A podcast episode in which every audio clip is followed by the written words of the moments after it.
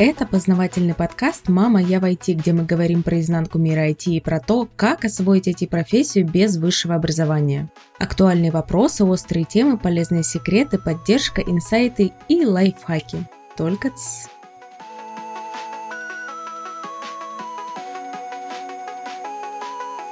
Привет, друзья из интернета! Меня зовут Мария Котова, и я уже несколько лет как могу с уверенностью сказать, что построила успешную карьеру в IT. У меня есть айтишное образование и очень большой реальный опыт работы в разных компаниях и ролях. Например, сейчас я работаю в большой австралийской IT-компании, где у меня даже есть свой отдел. Благодаря всему полученному опыту я могу подсказать, как избежать некоторых ошибок и как срезать острые углы в процессе своего айтишного пути.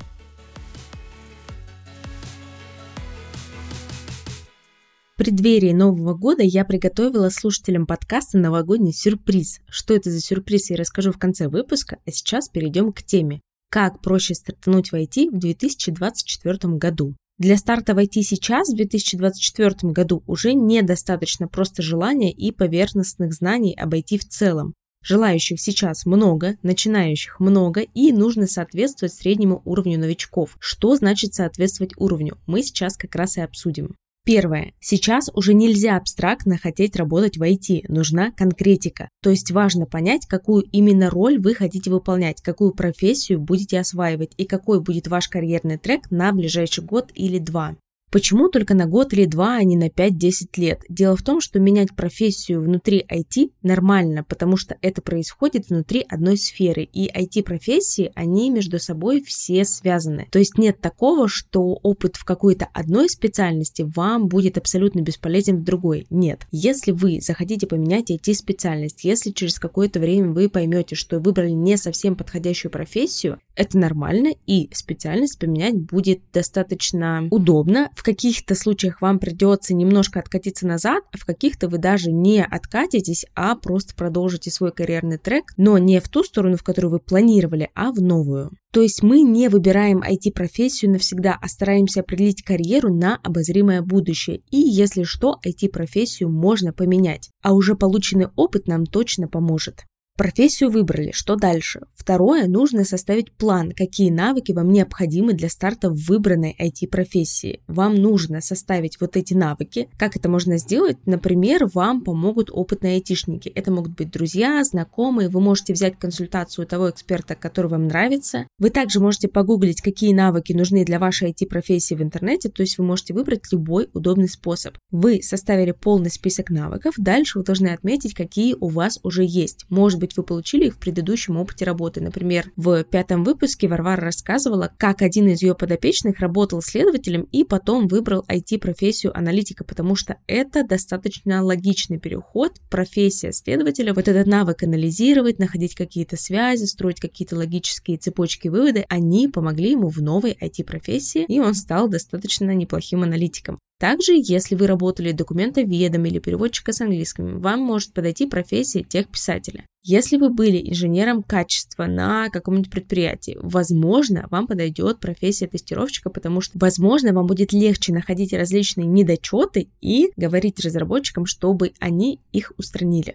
Дальше, когда у вас есть список навыков, которые вам нужно освоить, третий пункт – это понять, сможете ли вы закрыть эти пробелы самостоятельно или вам нужна помощь. Если вам нужна помощь, то пора определяться с форматом. Популярные форматы сейчас – это закрыть пробелы с помощью наставника, то есть вы выбираете какого-то эксперта, который будет заниматься с вами один на один, и вы точечно будете прорабатывать именно ваши запросы, именно ваши пробелы и заполнять их недостающими знаниями. Второй популярный формат – это онлайн-обучение или курсы. Здесь нет правильного или неправильного варианта. Курсы проходят, как правило, в группах, и там более общая программа, но когда вы новичок, общая программа как раз вам подходит. Наставник помогает закрыть вам более точечно и конкретно ваши пробелы и вопросы, но наставник, конечно, по сравнению с курсами всегда будет стоить дороже. А нужно ли вообще проходить вот эти курсы или работать с наставником, если в принципе всю информацию можно найти в интернете? В четвертом выпуске этого сезона подкаста мы уже с вами обсуждали, всем ли нужен ментор. Послушайте его и определите, нужен ли ментор именно вам. Я бы сказала так. Да, в IT сейчас можно попасть без высшего айтишного образования, но если все-таки у вас нет технического образования, не обязательно айтишного, но, например, математического или физического, то, возможно, курс или наставник, который даст вам сертификат об обучении, где будет перечислена информация о полученных знаниях, будет плюсом к вашему резюме и портфолио, потому что это будет нагляднее, а еще в любом случае с помощью наставника или курсов знания восполнить всегда быстрее, чем самостоятельно, потому что вы, когда новичок, не знаете, какая информация правильная, какая информация неправильная, какой информации верить, а что, например, не очень корректно или устарело, а вот как раз наставник или какой-то хороший современный курс, они закроют ваши пробелы и сделают это достаточно быстро.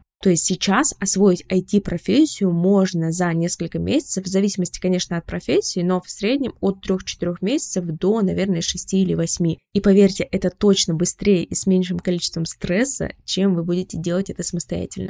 Профессию выбрали, план составили, формат восполнения пробелов тоже выбрали, что дальше? Четвертый пункт – это составление резюме и портфолио. В идеале вам нужно составить эти резюме и портфолио и показать их тому, кто шарит в вашей новой IT-профессии. На обучениях этот вопрос закрывается с вашим куратором, то есть э, есть человек, который точно посмотрит ваше резюме и портфолио, если такая опция определена в вашем обучении, и вам не нужно будет париться над тем, а все ли хорошо вы указали. Но если вы решили не проходить обучение, то найдите какого-нибудь знакомого или знакомого знакомого, в конце концов возьмите консультацию и разберите, что еще нужно добавить в ваше резюме, как сделать его более наглядным, крутым, жирным и интересным, что нужно добавить, а что можно убрать из вашего портфолио, чтобы оно смотрелось максимально презентабельно. Дальше, пункт пятый, мы выделяем время на поиск работы. Сейчас, как мы уже сказали, желающих действительно много, и поиск работы может занять от недели, если вам вдруг прям хорошо повезет, до полугода. И если вы сдадитесь раньше, чем через полгода, то, возможно, вы просто упустили какой-то очень хороший шанс, потому что сейчас искать работу действительно трудоемкий процесс. Вам нужно выделить это как отдельную задачу, как отдельный такой проект. И раньше, чем через полгода, сдаваться просто рано. Ваша цель сейчас найти свою первую работу. Это самое сложное, потому что дальше у вас уже будет опыт, у вас уже будет строчка с этим опытом в резюме, и каждую следующую работу искать всегда проще. Но для начала я бы в среднем откликалась на 8-10 предложений о вакансиях в день. Если в какой-то день откликнулись меньше, восполните этот э, недоотклик в следующий день. И мы подробно говорили о резюме и о поиске работы в пятом выпуске второго сезона подкаста с Варварой Ланцовой. Послушайте этот выпуск, если для вас как раз актуален вопрос поиска. Ну, от себя я еще добавлю и напомню, что важно терпеливо и методично идти к своей цели и не сдаваться через месяц, потому что, как мы уже сказали, поиск работы – это отдельная задача со звездочкой.